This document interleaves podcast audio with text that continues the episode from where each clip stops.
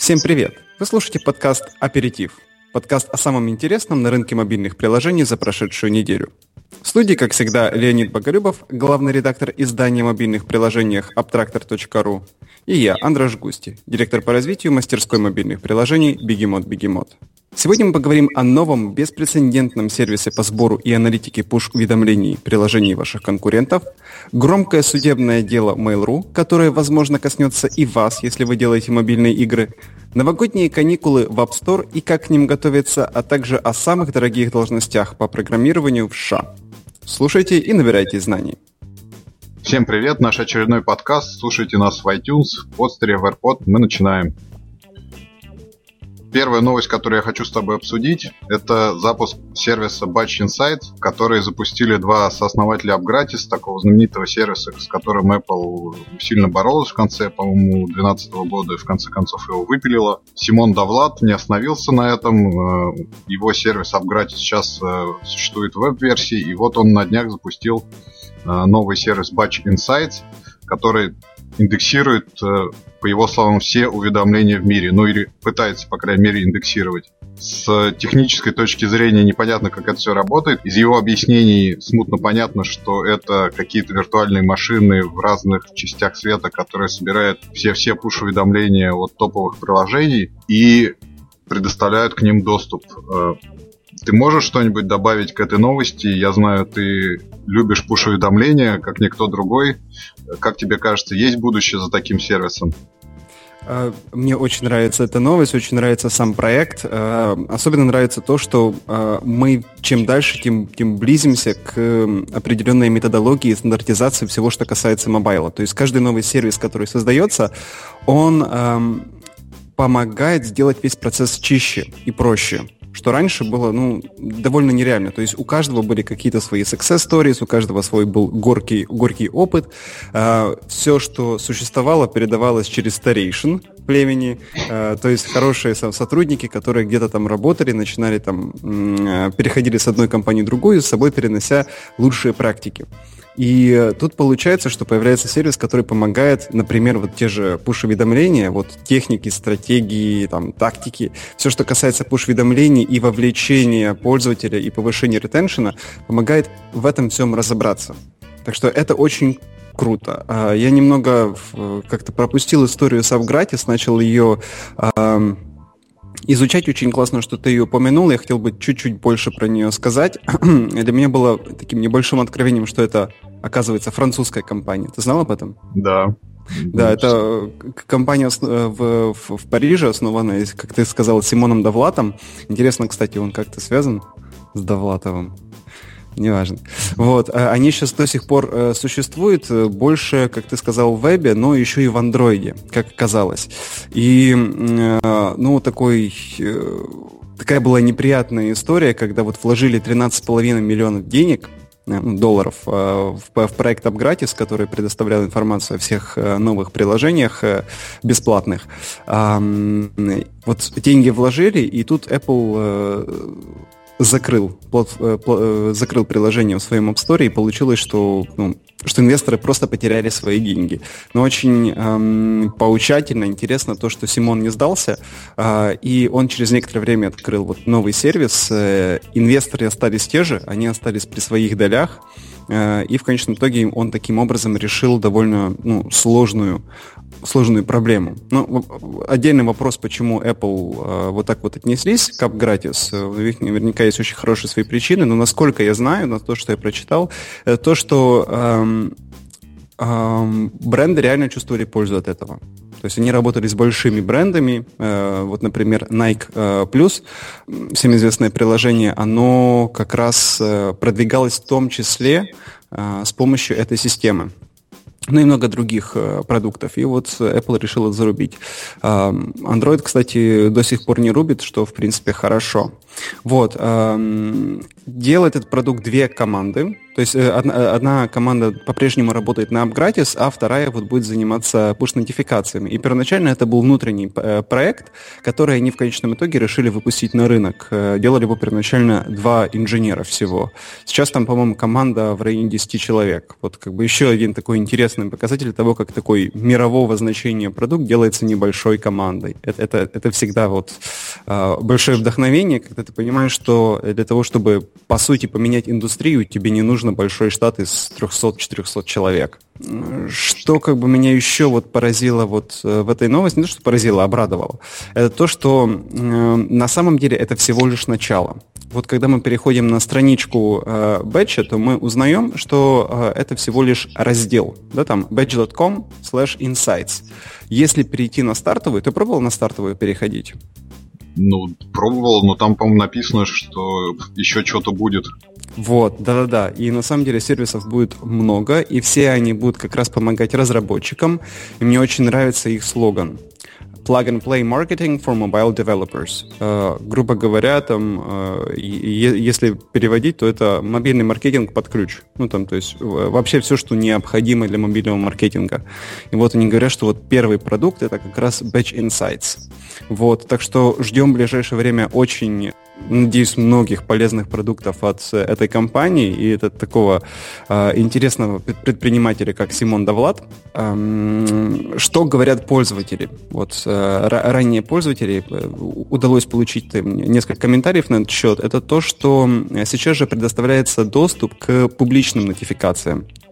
То есть не рассматривается частный опыт э, конкретных юзеров. Например, там э, юзер начал тупить, там, не, не использует приложение, либо у юзера какие-то проблемы, либо еще чего-то. Там, э, реальные кейсы э, повышения ретеншена. Вот этого пока в приложении нет. Возможно, это будет, но пока э, движок такого делать не умеет. И, естественно, технические детали никто не хочет разглашать, как это именно делается. Э, и еще, возможно, ты мне поможешь с этим, и я не до конца понимаю, что будет делать API. Я не знаю, что будет делать API. Ну вот они API еще как бы не выпустили, оно вот э, в закрытой бете, э, на нее можно подписаться. Вот, но как-то до, до конца непонятно. Там э, в комментариях написано, что вот это, это возможность полностью, там, в полном объеме использовать возможности сервиса. Что именно это значит, я не знаю. Наверное, там можно под какие-то конкретные приложения таргетироваться. Например, у тебя есть какой-то конкретный конкурент, либо несколько, и ты пытаешься все о них узнать.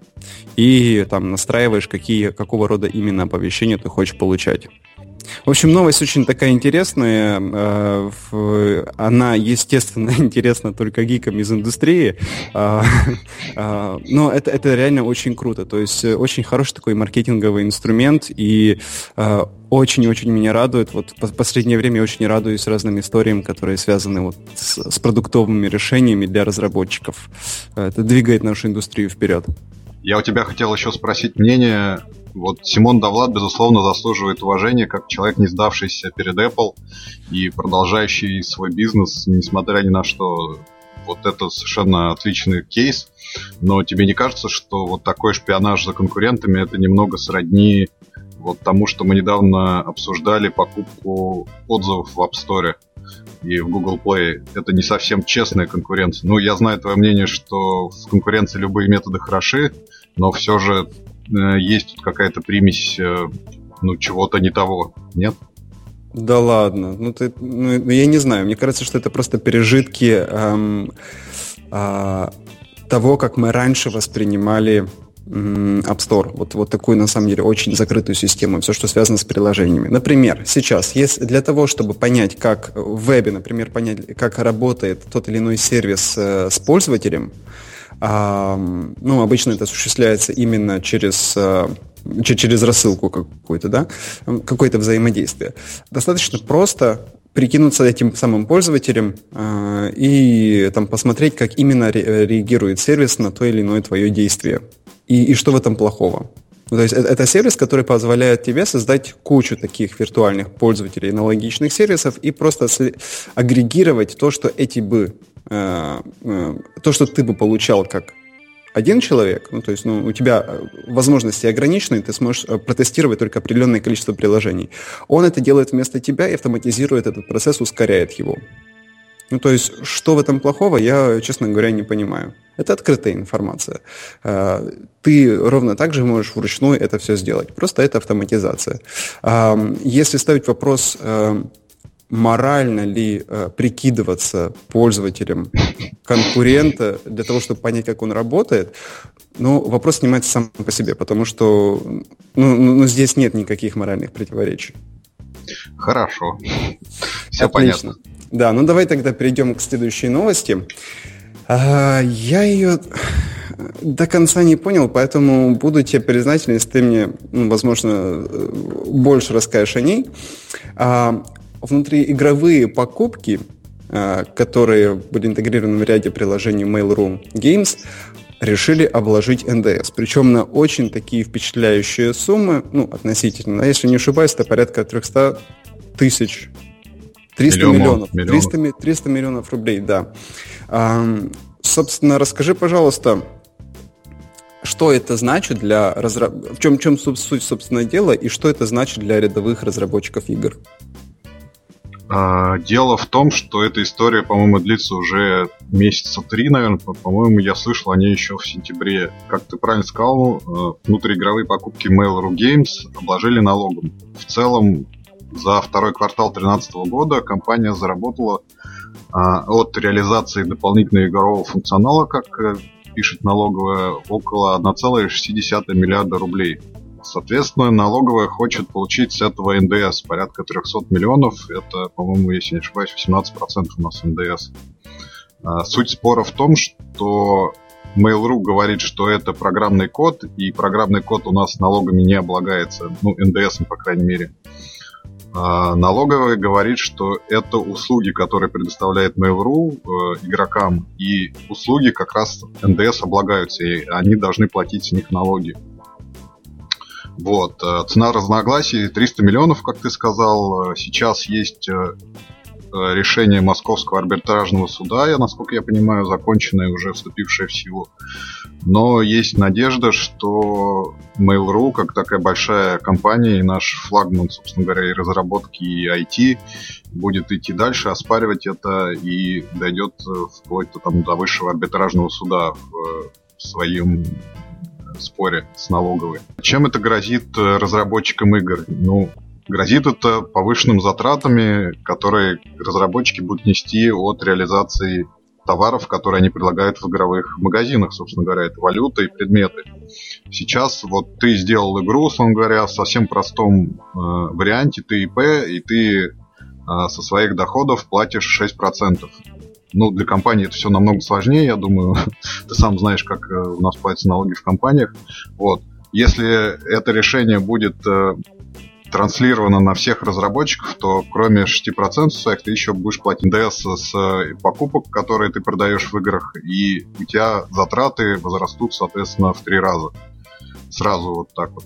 Ну, эм, я просто читал по твоей наводке комментарии в Хабре. Там несколько таких моментов прошло, что во-первых, э, это вопрос э, разногласий в, че- в чтении закона, да, там, там была какая-то поправка к закону, как, которая как раз стимулировала развитие IT-индустрии и ее можно читать по-разному, и э, решили ее читать как-то э, ну, налоговая по-своему, а Mail.ru по-своему. Это раз. Во-вторых, был какой-то вопрос, связанный с тем, как именно там э, в соглашении пользовательском описывались дополнительные покупки. То есть, по идее, как-то можно по-другому это описать, таким образом, чтобы это не облагалось НДС. А, и в-третьих, э, много разговоров было на тему того, все-таки прецедент прецедентная или непрецедентная у нас система, э, законодательная система и, ну, и, и судебная система? Ну, смотри, по первому пункту, по-моему, все вопросы с, э, по поводу наш, общения с нашими государственными органами это то или иное трактование пунктов закона, да, это во-первых. А, во-вторых, э, сможет ли мы, сможет ли изменение в соглашении с пользователем изменить что-то в отношении с налоговой, по-моему, достаточно сомнительно. По крайней мере, я думаю, что если будет создан прецедент, что внутриигровые покупки это облагаемая налогом сумма для разработчика, то хоть пиши ты в соглашении, что это необлагаемый, хоть не пиши, ничего это особо не изменит. Ну и третье, прецедентное право у нас или не прецедентное, мне кажется, что в текущей экономической ситуации взыскание НДС вот в таком объеме и в такой форме будет быстро транслировано в прецедентное как раз. Вот так, такой, такие у меня ответы, наверное. Да, ты понимаешь, что там вопрос был с патчами? То есть э, фигурировало в комментариях такое мнение, да, да, что прекрасный, придется... Угу. Прекрасный кейс, что надо будет выпускать патчи, и патчи тогда действительно не облагаются э, НДС, потому что ну, патч это реально программный продукт, а не услуга. Да, ну, как это будет в App Store реализовано в Google Play, и насколько реально до этого дойдет дело, мне сложно сказать, но вот, вероятно, такое решение, да, есть. Ну, э, я думаю, стоит дождаться окончания всей этой истории и принятия совсем уж окончательного и железобетонного решения, и потом заморачиваться с патчами или соглашениями. Но в целом это намного повышает затраты разработчиков, и ну, как бы ничего хорошего в этом наверное, нету. А ты не знаешь, кстати, как в других странах э, обстоят с этим дела? Ну, то есть, допустим, если там э, молодая успешная студия делает э, приложение там, я не знаю, в, App Store, или вот, что очень часто, как казалось, в Питере, в Питере есть очень несколько таких крутых компаний, которые делают фейсбучные игры, эм, вот оказывается, что им нужно платить еще с НДС за все аддоны. А, соответственно, если не приобизируется куда-нибудь в Литву, им будет проще, не знаешь? Прямой ответ на твой вопрос не знаю, но судя по тому, что Game Insight приехал как раз, например, в Литву, мне кажется, что да. Ну, Слушай, интересно. Вообще в странах Европы, насколько я понимаю, есть э, налоговые послабления для разработчиков, есть там возврат НДС как раз в случае, когда они платят, но платить не должны и так далее. То есть э, там все, по-моему, достаточно проще. Интересно, можно вот э, действия таких больших компаний воспринимать как буревестник. Ну, то есть, э, возможно, Game Insight чего-то, какой-то инсайт у них был, из-за которого они решили вот так вот раньше времени уйти. Ну, слушай, инсайт у нас уже два года разворачивается, по-моему, все уже очевидно. Ладно, я, это я тяжелый утрирую, вопрос. Я, я, я пытаюсь тебя вывести на какие-то компрометирующие утверждения. Не получилось, ну ладно. Давай я озвучу тогда следующую новость. Э, все ждут каникулов э, новогодних. Как мы все знаем, перед каникулами App Store и Apple уходят на свои каникулы. Вот в данном случае с 22 по 29 декабря а, iTunes Connect не будет работать, разработчики не смогут обновлять приложения, но они будут продаваться, не смогут обновлять их, не смогут менять цены и делать какие-то изменения. Ну, менять скриншот, там иконки и все это, это длится уже, по-моему, с самого образования App Store. Вы готовитесь э, вот к таким новогодним каникулам и что, вот, что Почему как бы такое, такая пауза существует в работе iTunes Connect, как, по крайней мере? Это какая-то культурологическая или все-таки экономическая сущность? А, смотри, ну, э, очень классно, что ты это добавил на абтрактор. Заставило вот немножко изучить тему. Как-то раньше не задумывался, почему так. Кстати, по-моему, вот эти вот каникулы, они только с 2011 года. Может а, быть, что... я просто вот сколько занимаюсь, только помню, что каникулы есть. Угу. Ну, возможно, это не так, а, но тем не менее, то, что я видел, это с 2011 года. А, и всегда это либо 6, либо 7 дней. То есть, в принципе, на самом деле не критично. Но мы, мы естественно, готовимся. Вот у нас сейчас э, там, э, буквально на подходе э, ряд приложений, и вот у нас дедлайн, то есть оно должно выйти там до Нового года. И, естественно, дедлайн на релиз, то есть ну, на отправку приложения, на модерацию э, стоит на э, там, крайний срок 12 декабря, для того, чтобы было время. Э, тут э, вообще вот само явление довольно интересное. Официально утверждается, что это время необходимо для того, чтобы э, сотрудники Apple отдохнули. Ну, естественно, никто на рынке этому не верит и пытается найти какие-то другие причины. Потому что, например, в том же в Google Play такого нет. Ну, тут можно сослаться на то, что в Google Play постмодерация э, в сравнении с премодерацией, которая есть э, в App Store, но есть другие теории заговора. Первое. А, считается, что, возможно, слишком большая нагрузка на общую инфраструктуру происходит на App Store и на, и на iTunes в это время, и а, поэтому нужно сконцентрировать все свое внимание на том, чтобы работало хотя бы ну, то, что обяз, обязано работать. То есть ну, покупка, обработка и так дальше. Не уделять время премодерации. В этом есть свой большой смысл, потому что, э, как мы знаем, э, новогодние, ну, в данном случае рождественские праздники, это время, когда в Штатах больше всего приобретается продукция Apple. И первым делом, что люди делают, когда они устанавливают приложение, когда они покупают там новый смартфон или планшет, они начинают скачивать интенсивно приложение. Причем э, там по статистике это порядка там новый пользователь может установить до 30 приложений. Вот, и, соответственно, потом с ними что-то еще делать. Ну, то есть довольно такая больш, больш, большой взрыв. Это все нужно поддерживать. Вторая а, теория говорит о том, что, возможно, Apple пытается защититься от разного рода махинаций а, с ценами, которые э, могут привести к изменению ранжирования. Ну, как, как ты знаешь, вот э, очень часто приложения делают там дни э, аннуления цен, для того, чтобы повысить количество э, пользователей. Вот. И считается, что, возможно, Apple не хочет, чтобы это происходило, потому что будет очень много хаоса. А, соответственно, э, если не позволять э, изменять цены, то этого можно избежать. Вот. Эм, что тут очень важно помнить, что к этому нужно готовиться. Э, и э, с одной стороны это плохо, что такие вот дни молчания существуют, с другой стороны э, это хорошо, потому что это реально свидетельство о том, что это пиковое время, особенно для приложений, которые работают на Запад. Это время, когда можно заработать деньги. Соответственно, выпуски нужно делать заблаговременно. Вот там как обычно советуется, что нужно посмотреть, сколько обычно у вас проходит опров, ну, если вы там часто выпускаете приложение. А если не выпускаете приложение, то считать там две недели. А, посчитайте так. А, сделали, исправили баги, а, Естественно, 2-3 дня на, на то, что у вас сорвутся сроки, плюс 2 недели как минимум на проверку на то, что вас э, там пропустили или не пропустили. А на случай, если вас не пропустили, добавляйте еще там 2-3 э, дня, чтобы расчехлиться, еще 2 недели для того, чтобы э, заново отправить на э, approve, э, плюс какое-то время на то, чтобы это все доделать. Короче, там порядка полутора месяца нужно закладывать для того, чтобы э, не попасть в это время. Если вы э, хотите что-то выпустить э, очень важное на эти новогодние праздники. Ну, то есть фактически сейчас уже опоздали. Ну, это не факт. И всегда, естественно, может, э, может и, и, и не случиться самое плохое, но, естественно, нужно, как всегда, э, надеяться на как там говорится, надеяться на лучшее, ожидать худшее. Там модерация пройти за три дня, и все будет замечательно. Но, конечно, ситуация рискованная.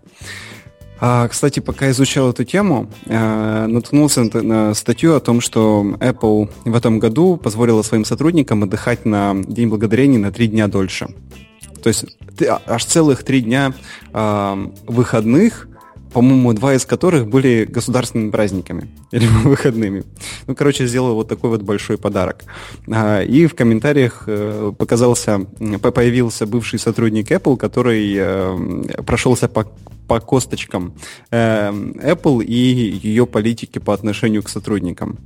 Э, в общем, довольно недовольный был человек, э, рассказал о том, э, как много они работают и как мало выходных они получают. Сразу вспомнилась история с э, компанией Virgin, которая внедрила у себя безграничные э, отпуски. Ну, знаешь об этой Да, теме. да. Да. Э, вот, в общем, такое э, я, я вот пытаюсь понять, э, у кого все-таки больше резона. У компании, которые цепляются за каждую рабочую секунду сотрудника, либо компании, которые довольно фривольно относятся э, к этому вопросу и э, исходят из того, что если дать сотруднику возможность решать за самого себя, то он сделает решение, которое выгодно компании. Ну, как-то вот э, такое ощущение, что вот борется вот индустриальный век и креативный век. И непонятно, кто прав. Но вот как... капитализация компании Apple приближается к триллиону долларов, если я не ошибаюсь. Капитализация Virgin, э, ну там несколько десятков, наверное, миллиардов. Э, пока побеждает все-таки корпоративный дух, наверное. Угу. Ну, то есть у нас до сих пор э, заводская дисциплина и все такое. А, ну, в общем, воп- вопрос довольно интересный, и Интересно, есть ли еще какие-то другие реальные причины, почему Apple устраивает себе такие выходные. А, но вот суть в том, что к этому нужно готовиться. И если вы не подготовились, то учтите на следующий раз, потому что сейчас, возможно, уже поздно. Отлично, спасибо, очень интересно ты рассказал. Ну что, переходим тогда к финальной теме. Да, давай. Давай. А, в общем, тут просочилась новость о том, а, что в Штатах зарплата программиста достигла своего э, исторического максимума. Расскажи, пожалуйста, про этот максимум э, и вообще немного про зарплаты программистов в Штатах. Да, достигла исторического максимума. Сайт Quartz проанализировал вакансии и выделил те языки программирования, которые больше всего ценятся работодателями в стране. Вообще, мы с тобой как-то говорили, опять же, в нашем, по-моему, первом подкасте, который не вышел в эфир, о том, что разработчики во многом сейчас двигают экономику США вперед. И вот э, тот рост зарплат их, э, это, по-моему, еще одно свидетельство такой тенденции, что экономика растет не заводами, не сталилитейными, не нефтяными деньгами, а растет умными э, парнями, которые пишут код.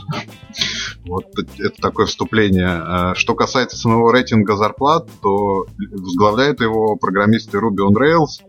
А, это такой очень модный, очень самый популярный, самый востребованный, наверное, язык программирования в мире. Вот, средняя зарплата в США составляет 109 тысяч долларов, э, ну, чуть больше.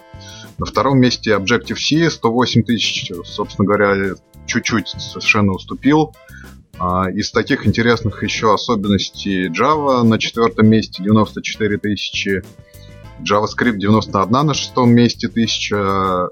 Вот показалось мне странным C-Sharp. Это, так, если ты знаешь, корпоративный язык разработки Microsoft, он всего лишь на девятом месте, в этом же рейтинге почему-то присутствует, присутствует Visual Basic, который, по-моему, вообще уже а, мало кем пользуется, но может быть просто это такое наследование корпоративных систем, где Visual Basic был задействован. Вот. Ну и замыкают а, этот рейтинг из 12 самых популярных языков. Это SQL и Perl. На последнем месте Perl 82 тысячи. Но на самом деле, как ты понимаешь, э, лучше всего оплачивается а, работа в разработке вовсе не программистов и не с их языками, а архитекторов и вот, э, наверное, руководителей проектов. Топ в этом списке занимают архитекторы Salesforce, у которых зарплата составляет до 200 тысяч долларов в год э, в США. И вот подобные архитекторы и руководители проектов, они возглавляют рейтинг вот IT-работ, наверное. Вот такая новость. Э, мне кажется, если вы занимаетесь программированием, Objective-C как раз на втором месте, чуть-чуть отставая от лидера, как раз свидетельствует о том, что iOS востребован, Java востребована чуть меньше, но тоже достаточно пользуется популярностью. Занимайтесь разработкой iOS Android и будет вам счастье. Кстати, как ты относишься к тому, что не программисты зарабатывают больше всего денег? Насколько тебе это кажется справедливым или несправедливым? Как бы программист, давай так скажем, это такая техническая должность, в которой ну, есть определенный творческий потенциал, но ты в основном кодишь, кодишь там и решения основные, которые влияют на работу проекта в целом, ты вряд ли, наверное, принимаешь. Так что архитектор и руководитель проектов и менеджер — это те, кто несут полную ответственность и управляют этими проектами так сказать, на более высоком уровне. И мне кажется, вполне справедливо, что их зарплата там в разы, наверное, больше, чем у программистов. Угу. Ну, я думаю, что у тебя в студии э, менеджеры проектов зарабатывают, может быть, немного больше, чем программист. Или Не, ну, нет? Ну, я-то считаю это абсолютно справедливым. Просто часто встречаешь э, на рынке мнение, что рабочие руки должны э, больше получать, чем головы. Ну, естественно, это деление очень такое э, неоднозначное, немножко жесткое. Но оно, как мне кажется, довольно справедливое, потому что на этих людях больше ответственности, а, потому что если произойдет факап, программист получит меньше, чем а, продюсер, например. Вот как-то так. А, Безусловно, кстати... я с тобой согласен, да.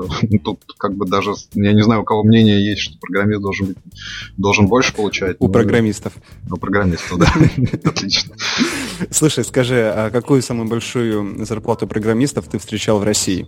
Ох, вот честно говоря, не знаю, вот не изучал такой вопрос, но я думаю, что нам, наверное, порядка 200 тысяч рублей. 300 тысяч рублей в месяц. Ну, окей. Почему нет? Ну, не знаю. Подожди, 300 это 10, э, ну, 120 примерно, ну, да. Чего 120? Ну, 120 тысяч долларов Эм, вот. Нет, это, это по, по, по, по новому курсу это 400 тысяч рублей.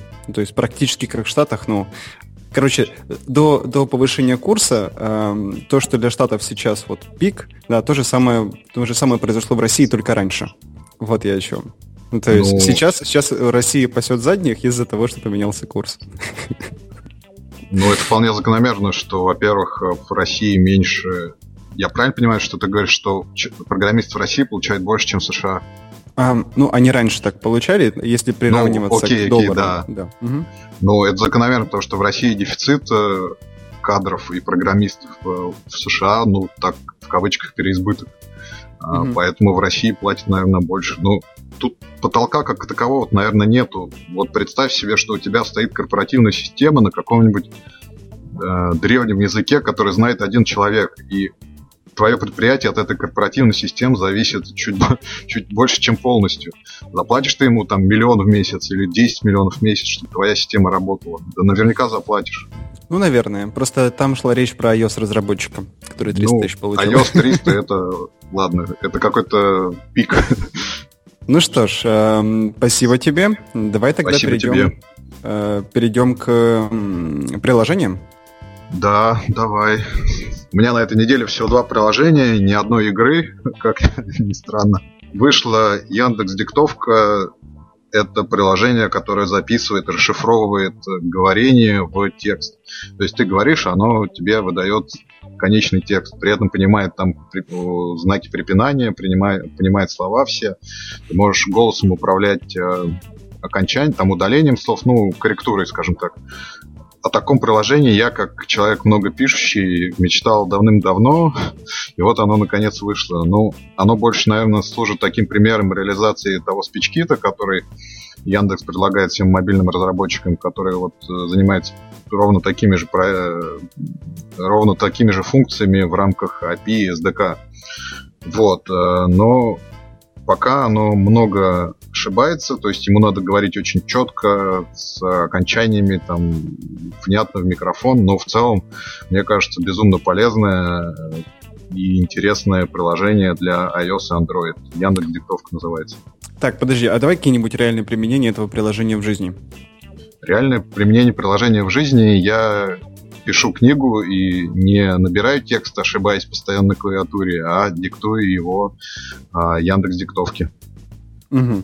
Ну что ж, интересно. А тебе так удобней? Очень часто, для многих во всяком случае, писать проще, чем диктовать. А, писать проще, чем диктовать, потому что ты, безусловно, думаешь, э, успеваешь думать, пока ты пишешь э, руками на клавиатуре, успеваешь еще обдумывать то, что ты пишешь. Но когда ты уже понимаешь, что, что ты хочешь сказать, мне кажется, диктовать э, намного быстрее получается. Угу. Ну хорошо. Отлично. Ты не видишь применения такому, э, такому приложению? Э, нет, почему вижу? Мне просто было интересно твоя перспек... э, твой, твой взгляд на это приложение. Э, безусловно, нужно попробовать. Я вот пока не, не вижу, как я это буду использовать, но я уверен, что это полезно. Ну, как я тебе говорил, это э, собственно говоря, собственная реализация Яндекса, собственного движка распознавания речи. А, я думаю, что а, ну, ты знаешь Google Now, там Siri, и вот э, SpeechKit от Яндекса, ты можешь встроить его в свои приложения.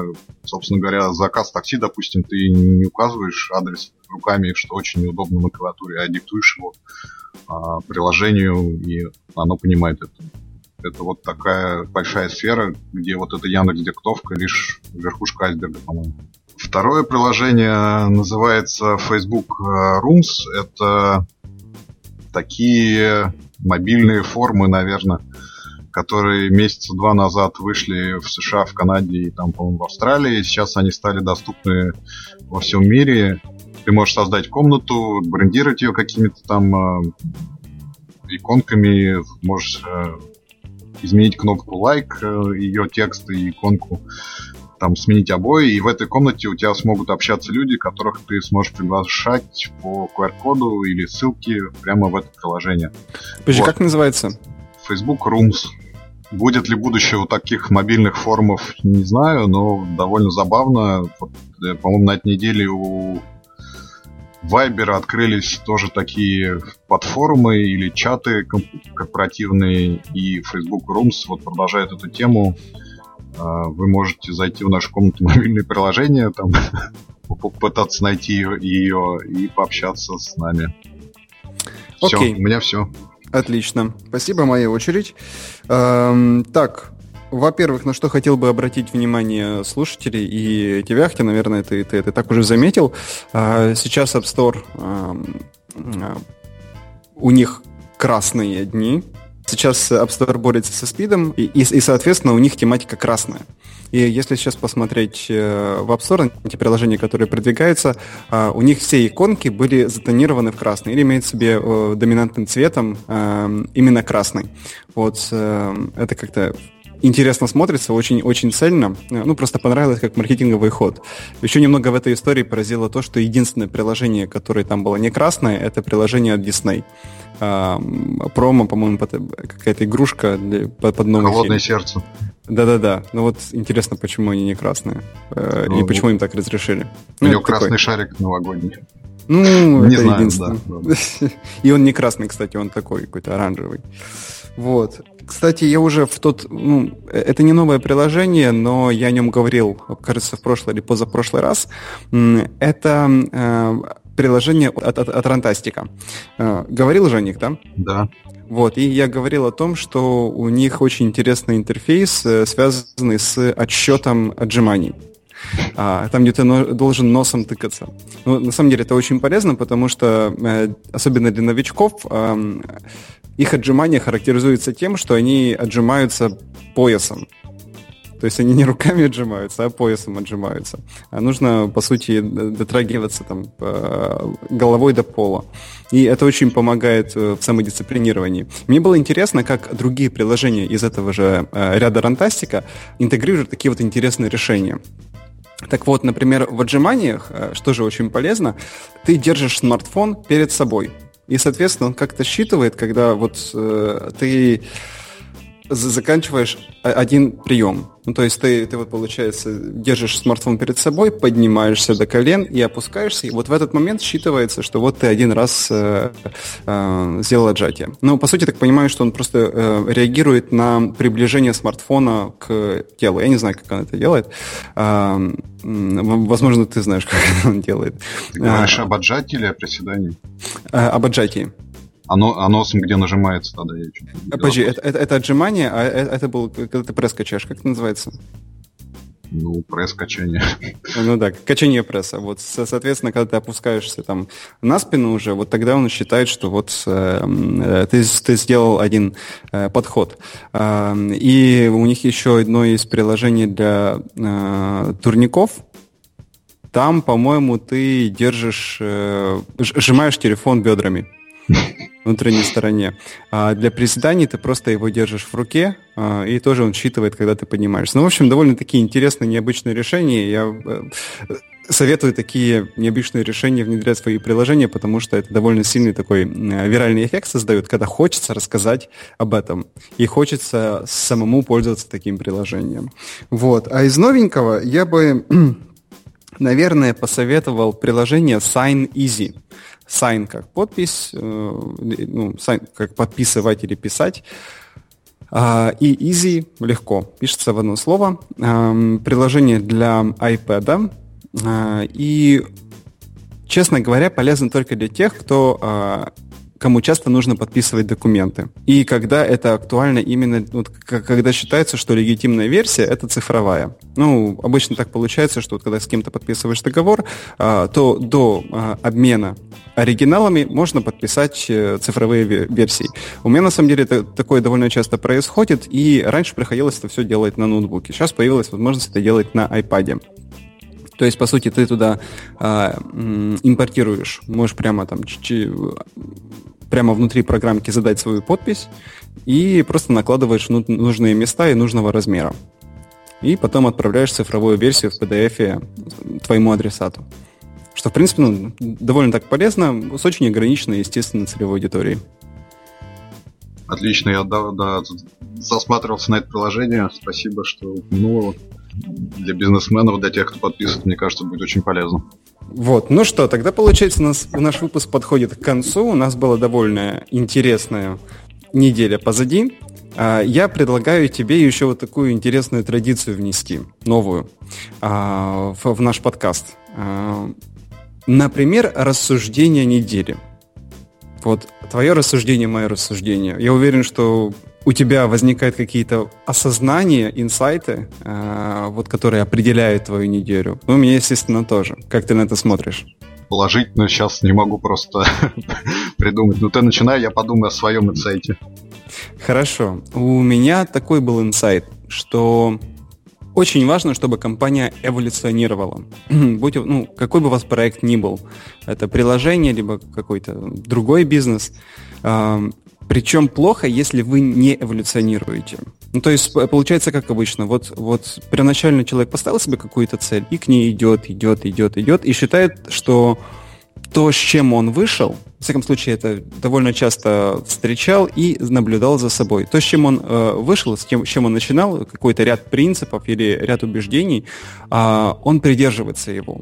И очень боится э, подсознательно, наверное, эм, этим принципам и этим соображениям изменять. А на самом деле это нормально, это эволюция. И бизнес, если он, если он хочет быть живым, если он хочет развиваться, он должен эволюционировать. А, ну, осознание необычно, вот а, они всегда такие довольно... Они похожи на прописные истины, но они, они подвергаются пережитию. То есть э, мало знать, нужно пережить. И вот, собственно, у меня довольно такое простое сознание, это то, что бизнес должен эволюционировать. Если он не эволюционирует, это плохо. Вот такой у меня был инсайт за неделю. У тебя? Давай я расскажу, ну ты, наверное, читал в моем фейсбуке, не относящиеся ни к мобильному миру, ни к не IT вообще тему. Я закончил читать книгу про арабо-израильский конфликт. Э, по-моему, очень интересная. Вот, которая во многом проливает э, свет на то, что происходит сейчас на Ближнем Востоке, на то, какое государство строит Израиль и почему все там так э, плохо. Вот с 47 года прослеживает историю войн между палестинцами, арабами и евреями. Вот. Э, осознание для меня, что одни люди за 70 лет своего существования сделали а, самую передовую экономику, самую крутую армию с совершенно безумной техникой, которая даже в российской армии, наверное, не снилась. Вот. И с кучей миллиардных стартапов, а вторые люди э, так и продолжают жить, наверное, в нищете, в бедствиях и войнах. Вот почему так случилось, и ответа в этой книге нету, но пример, по-моему, достаточно интересный. Mm. Вот такое осознание. Хорошо, хорошо. Ну что ж, это у нас эм, проб, пробная, назовем это, рубрика э, в нашем подкасте. Будем иметь его в виду и на следующий раз хорошо, собирать еще какие-нибудь инсайты. А, спасибо всем, кто слушал. Желаем вам продуктивной и веселой недели. Спасибо всем, пока. Пока.